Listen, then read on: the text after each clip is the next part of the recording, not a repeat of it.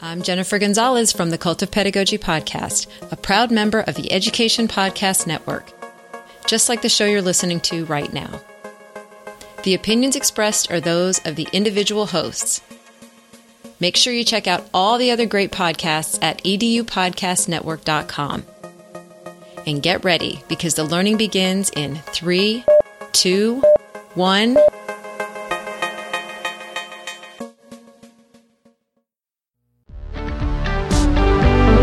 Hello, EduMagicians. Welcome to the EduMagic Podcast with your host, Dr. Sam Fecich.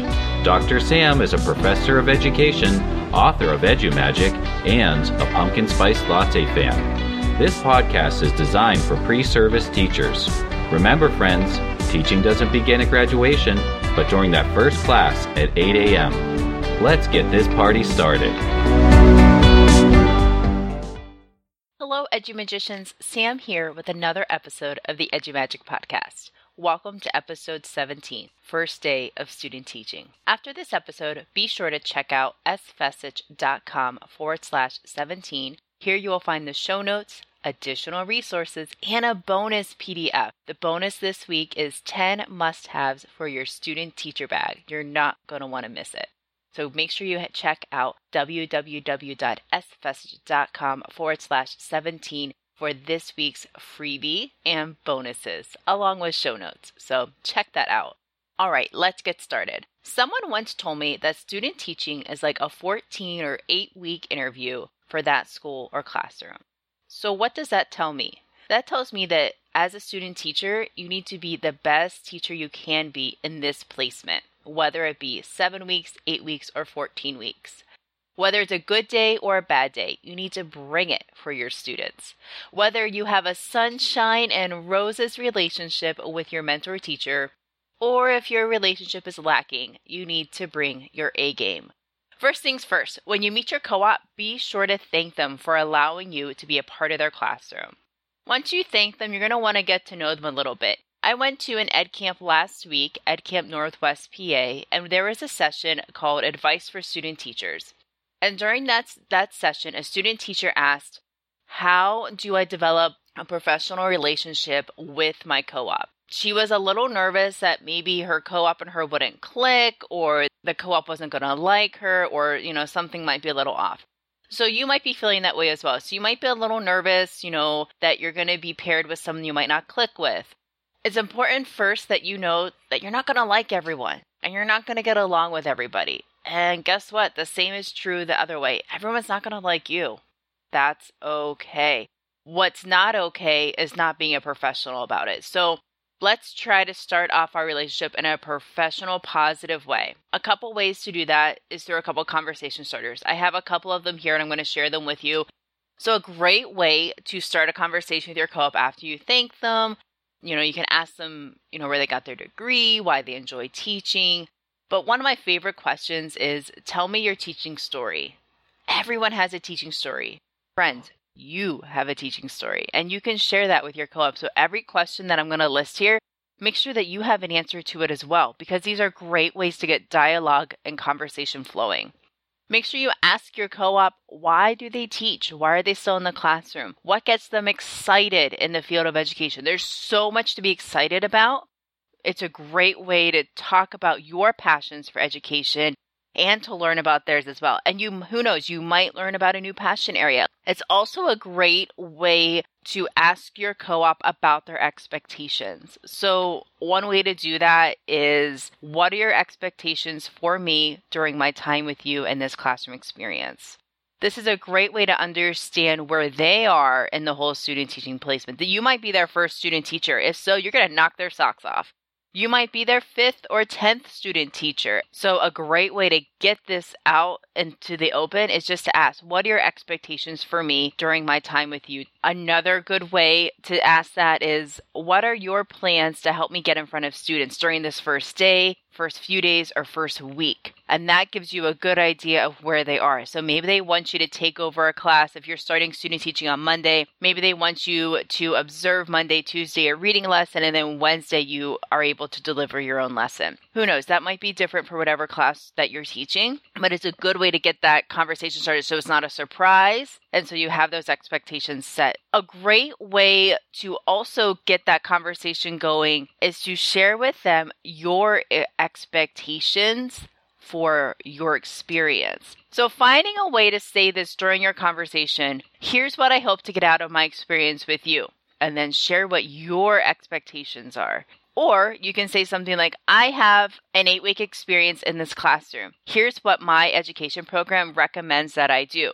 and share that. Maybe your education program recommends that you take over a class period or a class subject each week. So by the end of the 8 weeks, you're teaching 8 periods or you're teaching several different subjects. So make sure you're sharing that with your co-op so everyone's on the same page.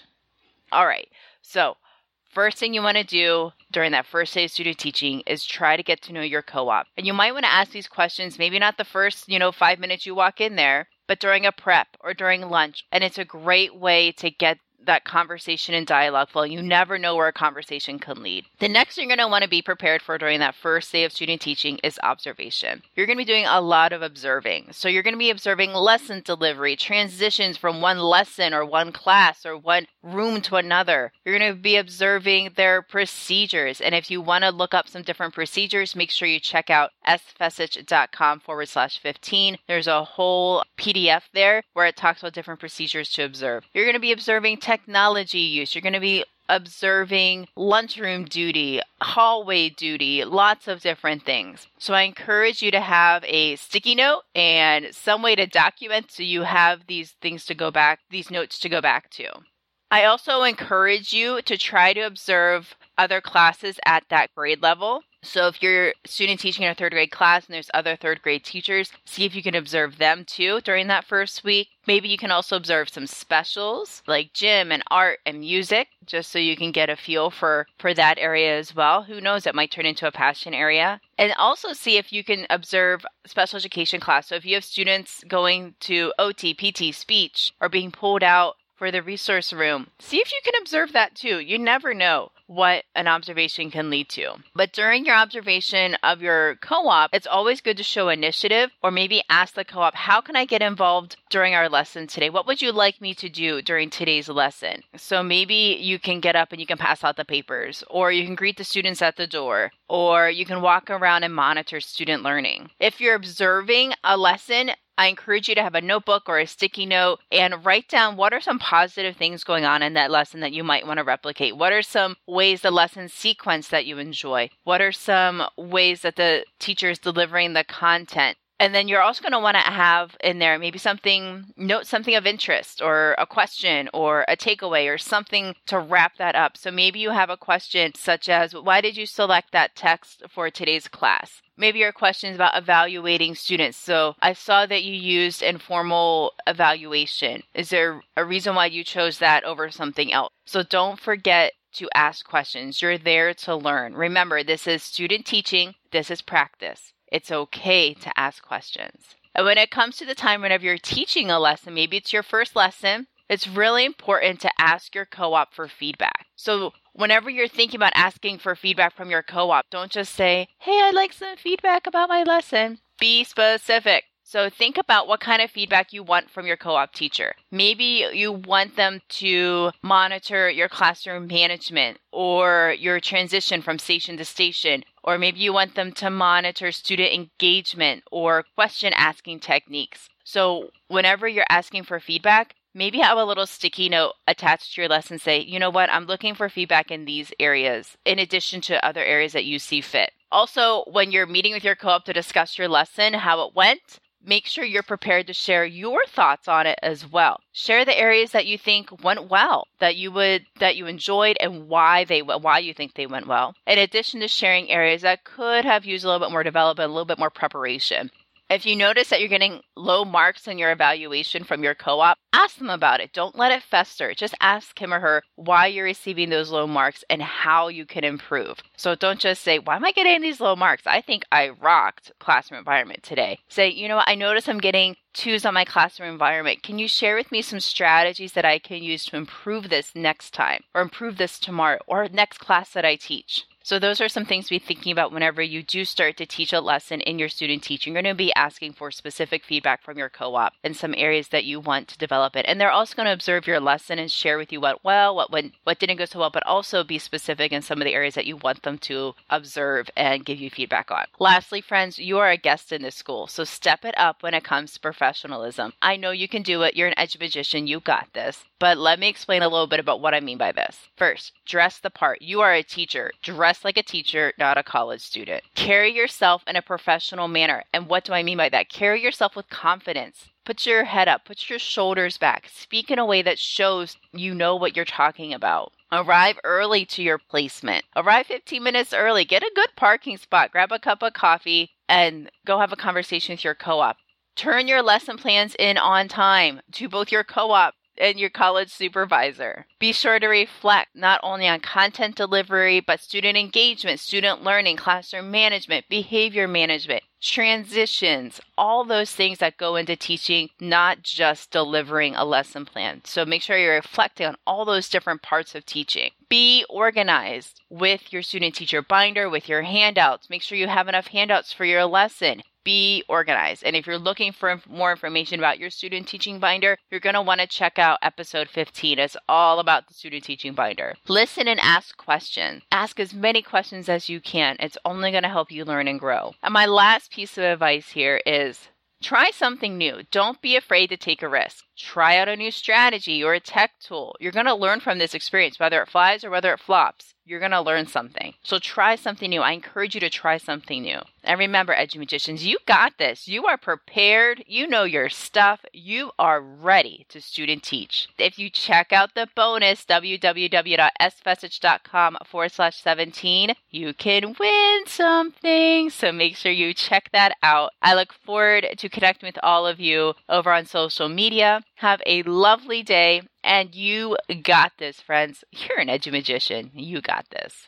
Hey, friends. Finding a teaching job is tough, and finding the right teaching job for you can be even harder. But don't worry, AAEE has you covered. Attend the Education Career Fair on Thursday, October 24th, 2019 from 1 to 5 p.m. at the Norfolk Waterside Marriott in Norfolk, Virginia to find your perfect match. Districts from the local area and across the country are ready with jobs to offer. Whether you're looking for your first teaching job or you just want to see what options are out there, you'll be sure to make great connections that you won't regret. And you may walk away with a copy of the trusty Job Search Handbook for Educators. Candidate registration is always free, so go online aaee.org/conference now.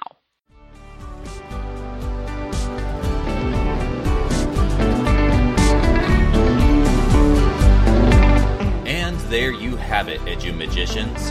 If you enjoyed this episode, please subscribe and share it with your friends.